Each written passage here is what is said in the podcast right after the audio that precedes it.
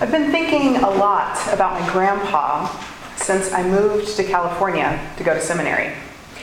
I grew up hearing stories about his time in seminary, how he moved the family from another state, which seemed like a very long way when I was a child, so that he could answer God's call on his life. And now, having moved more than just a few states away from home to seek God's call on mine, I have so many questions I'd like to ask him.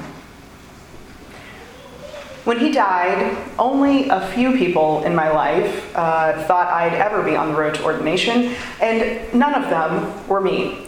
How much can change in a decade. I'd love nothing more than to sit down with him again, not only to discuss theology and sort of big life questions, but also to share with him the work that God is doing in my life, and to thank him for his example of faith that set me on the path that has brought me this far and will lead me into the future.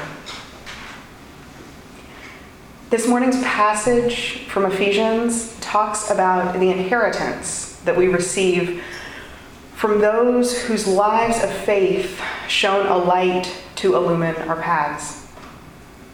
You see, we are never church alone. Let me put that another way. You or I, or even this whole community that's assembled here today, we can never be church by ourselves. In a culture that prizes individualism and autonomy, I appreciate the observance of All Saints as a reminder that none of us would be here. And indeed, there would be no such thing as church without those who came before. Our faith is cumulative. We believe in part because of the examples of the lives of the saints who have gone before. We talk about the Anglican Communion as over 80 million people in 165 countries who share a way of praying together. At any moment in the day, somewhere, someone is saying prayers that would be familiar to us, even if they're in a different language. But when we talk about the communion of saints, we mean all of those throughout time and space on whose shoulders we stand, the giants of the faith who have name recognition, who have their names and stories in our official liturgical calendar, and those who are maybe only remembered by their friends and family, those whose lives have touched ours. All Saints is a time to remember the saints in our own stories. Who first brought you to church? Whose faith burned so bright that you couldn't help but see God in their lives? It is also an invitation to think about the relationships that you have now and what examples you might be setting for those who come after you. Jesus offers some instructions for living today in the gospel passage.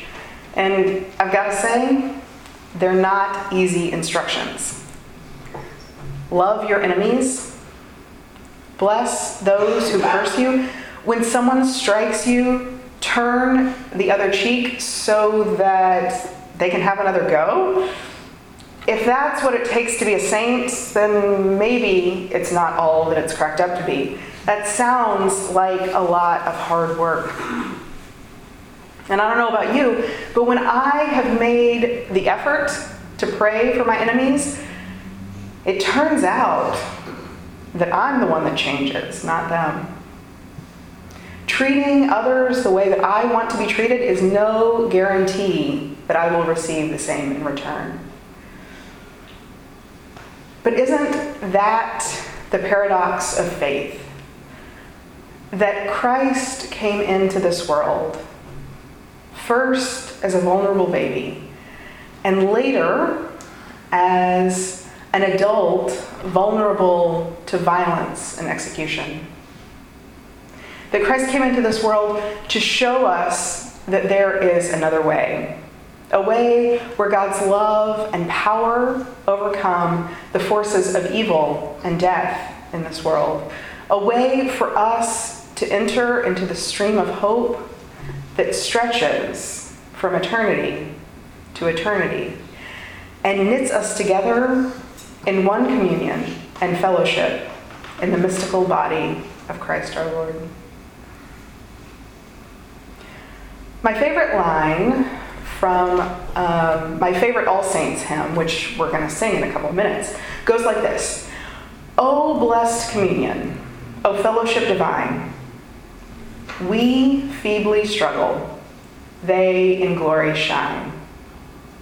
Yet all are one in thee, for all are thine.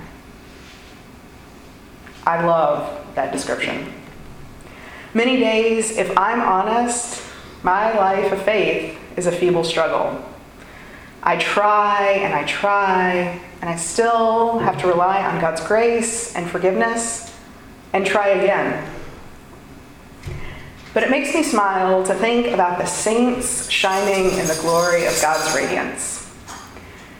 And I know that what connects me to my grandpa is not all the questions that I have for him, but the fact that he is held in God's loving embrace just as I am, just as we all are.